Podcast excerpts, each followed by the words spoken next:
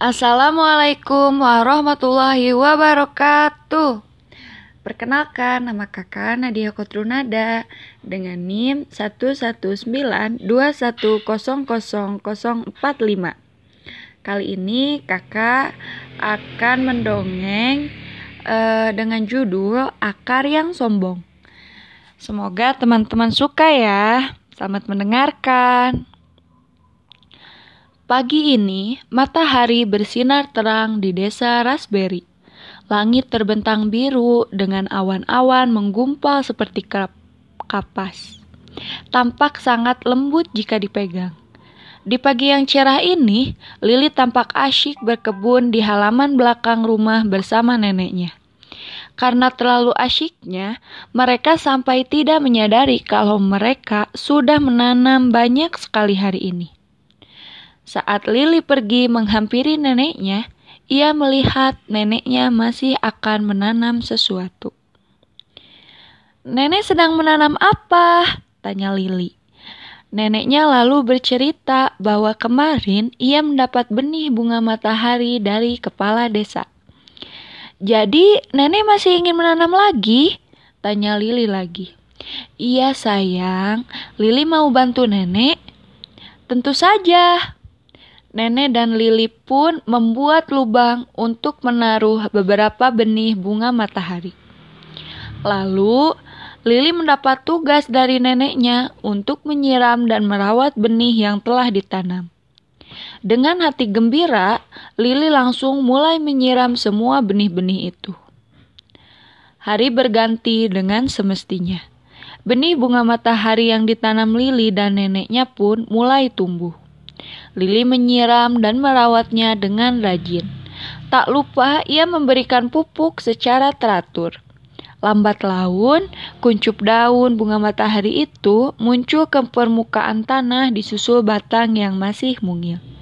Lili senang memperhatikan pertumbuhan benih bunga mataharinya menjadi bibit. Lili yakin kelak bibit itu akan tumbuh menjadi bunga matahari yang sangat cantik. Selama ia terus menyiram dan memberinya pupuk. Setiap pagi ketika Lili menyiram tanaman sambil bernyanyi. "Lihat kebunku penuh dengan bunga. Ada yang putih dan ada yang merah. Setiap hari ku siram semua, mawar melati, semuanya indah." Namun, ada bagian yang tidak pernah diketahui Lili, yaitu akar bunga matahari yang juga sedang tumbuh. Lili tidak bisa melihat ke dalam tanah, sehingga ia tidak tahu apa yang terjadi di dalam sana. Sang akar sangat bangga kepada dirinya. Ia sangat percaya diri dapat tumbuh menjadi bunga matahari yang indah. Ia berkata kepada penduduk tanah bahwa ia akan tumbuh besar. Batangnya yang kokoh akan tumbuh keluar dari tanah yang gelap, lembab, dan kotor ini. Lalu kuncup-kuncup bunganya akan bermekaran dan menjadi primadona para lebah. "Hei kau cacing, lihatlah, aku adalah akar paling sehat di sini. Aku akan terus berkembang menjadi batang. Kuncup-kuncup bungaku akan segera tumbuh dan mekar. Warna dan wangi bungaku akan membuat orang-orang terpana melihatku. Semua mata akan tertuju padaku seorang," kata sang akar. "Kau tidak akan seperti itu jika Lili tidak menyirammu dengan air dan pupuk akar. Kau mungkin akan mati dan menjadi bangkai di sini. Lalu hewan tanah lainnya akan memakanmu," sahut cacing. "Beraninya kau mengatai aku seperti itu. Kau akan menyesal, cacing. Kau akan menelan ludahmu sendiri. Aku adalah akar yang kuat," jawab akar menggebu-gebu. Semakin hari, sang akar tumbuh rimbun dan berpegang teguh pada tanah. Sementara itu, dari atas tanah, Lili dapat melihat batang kecil itu tumbuh semakin besar. Bibit bunga matahari itu tampak anggun dan tenang. Namun, hal yang berbeda terjadi di dalam tanah. Keadaan di dalam tanah sudah semakin tidak karuan. Cacing sungguh tidak menyukai akar yang suka membanggakan diri itu. Semakin hari, sang akar semakin memuji dirinya sendiri, menganggap bahwa dirinya mampu menumbuhkan bunga yang cantik tanpa bantuan siapapun. Sudahlah cacing, kau tidak perlu banyak cakap lagi. Kau akan melihat sendiri nanti jika aku sudah tumbuh menjadi bunga matahari, kata sang akar lagi dan lagi. Membuat sang cacing gerah dan kesal, ia pun menyahut tak kalah tajam. Hei akar, ingatlah satu hal bahwa di dunia yang sementara ini kau tidak bisa hidup sendiri. Semua makhluk hidup saling bahu-membahu dalam mencukupi kebutuhan masing-masing. Kita semua bergotong royong demi menghasilkan atau membersihkan sesuatu. Hah? Aku tak percaya dengan perkataanmu, jawab sang akar keras kepala. Terserah kau saja, jangan kau menangis dan memanggilku nanti. Jika suatu saat kau mati karena Lili sudah tak mau menyiramu lagi dan matahari tak mau memberikan sinarnya kepadamu, sebab aku juga akan pergi dari sini, kata cacing. Mengapa aku harus membutuhkan matahari? Aku adalah bunga matahari. Aku akan bersinar untuk diriku sendiri. Aku mampu menumbuhkan diri sendiri tanpa bantuan siapapun. Jadi, aku tak butuh bola besar yang kau sebut matahari itu. Cacing sudah tak tahan melihat kelakuan sang akar yang semakin menjadi-jadi itu. Ia pun akhirnya pergi meninggalkan sang akar dan mencari tanah yang baru untuk ditinggali.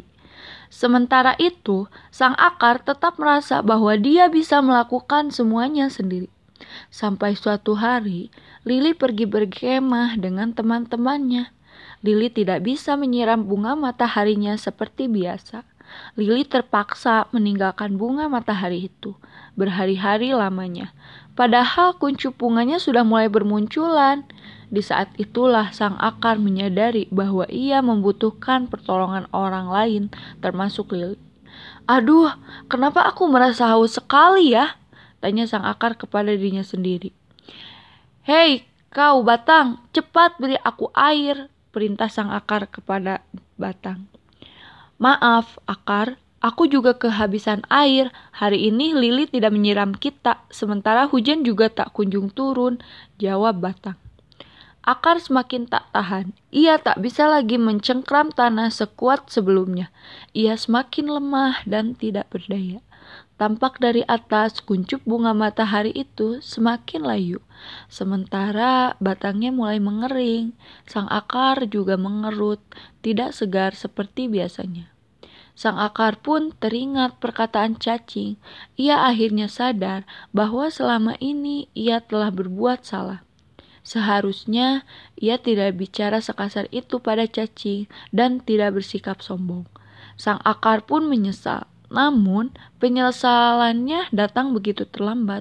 Lili, maafkan aku, kata sang akar terbata-bata. Karena terlalu lemah, sang akar kesulitan untuk berbicara. Maafkan aku karena tak bisa memberimu bunga matahari yang indah. Maafkan aku, matahari, karena aku telah meragukan cahayamu. Padahal cahayamu sangat berguna agar aku bisa berfotosintesis. Maafkan aku, air, sebab aku sudah merasa tidak membutuhkanmu. Padahal tumbuhan sepertiku sangat membutuhkan air untuk tumbuh.